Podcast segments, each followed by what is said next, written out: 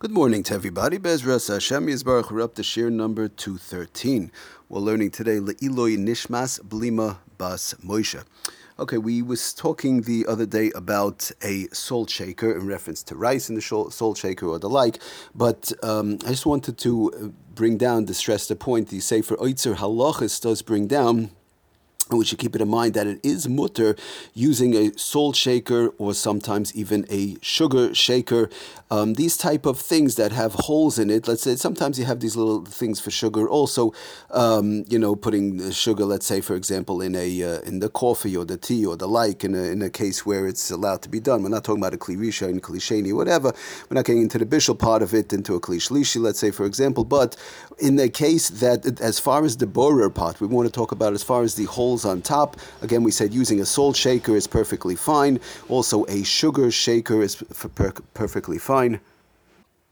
We could say the same thing by uh, by a pepper shaker. Somebody has uh, only pure pepper, let's say in a these little pepper shakers. The same thing. The fact that it has holes on top we do not say that that is has a din of a strainer for the same reasons which we discussed with the salt shaker that the holes are there strictly to withhold the rest of the pepper, pepper the rest of the salt or the rest of the sugar. Whatever the item is when you're dealing with menachat one item inside of course we're dealing with one item inside um, the small little type of shakers and it's the the little holes are there strictly to withhold the rest of the item the rest of the pepper sugar salt or whatever it is inside not to all you know fall down on the food, and it should just have small little amounts. It has nothing to do with actual separating or straining or the like. So these type of um, little shakers are okay to use on Shabbos. They would not have a din of kli boirer on Shabbos. But an interesting concept he brings down does the Sefer Oitzer Halachas, and I heard um, also in the Shir uh, Shlita talk about this also that Lamaisa, for example, for a knife, we're not going to get into the peeler. We spoke about a peeler in the past. Um, that's a machlekes. But as far as a regular knife, one is allowed to use to peel a fruit or a vegetable when one is going to eat it right away. And the reason is the one of the main reasons is is that Kaven de Yuchad Librira says the Oitzer Halachas that since this um, utensil is not miyuchad, it's not set aside, it's not a utensil made specifically for um, for boirer or for straining, right, and the like. So therefore, one could use a, a, knife. We, we explained this in the past also. A knife could be used for many different things. So therefore, when he goes and uses it to peel his fruit, of course, it has to be eaten right away. Um, in such a case, the knife itself is not a kli bar. The same thing with this salt shaker that we say that since it's not a kli that's miyuchid for boirer, like we spoke about with the rice also. It's just made for spreading it around, therefore um, it will be okay. And this is basically the concept when we deal when we're dealing with kalim and borer that as long as the kli in general, again we go through different cases, but in general when the kli is made for many various different things, in general um, we say it's okay. There are some exceptions. We spoke about the pot cover and the like, but again certain instances come up. But that is basically sort of the general concept. As long as it's not the cave and the ena meyuchad labrira in general, we say it should be okay. But again, we have to keep it in mind because each case has to be scrutinized a little bit.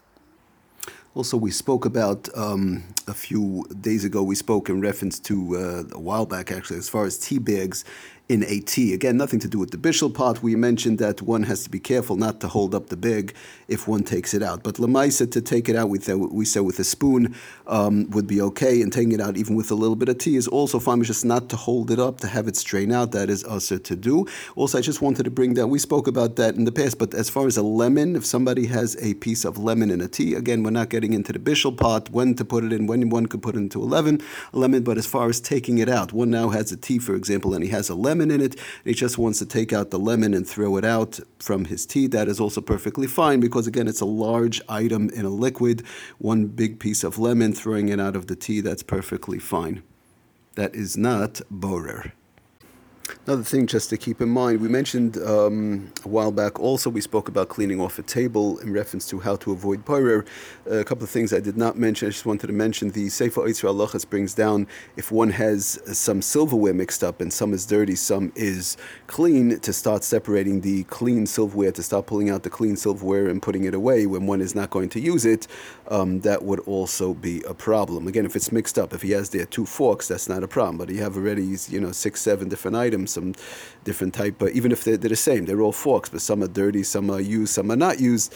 So again, separating that if you have a six, seven, eight items or the like would be a problem. Also, glasses, he brings down the regular drinking glasses if. Um, if they're like you know if they're very and they're in close proximity um, they're small. Again if you have quite a few you have also you know five six seven or whatever. If you have two or three glasses that's not a problem. And if they're a little bit further apart from each other also not a problem. But if they're very very close proximity you know mamish right next to one another or touching and it's and it's a taruvus a mixture of of you know five six seven different glasses. Again some are dirty some are not dirty one should be careful not to start separating all that, you know, the clean glasses from the uh, dirty glasses. Also, one will be running into a shaila of barer.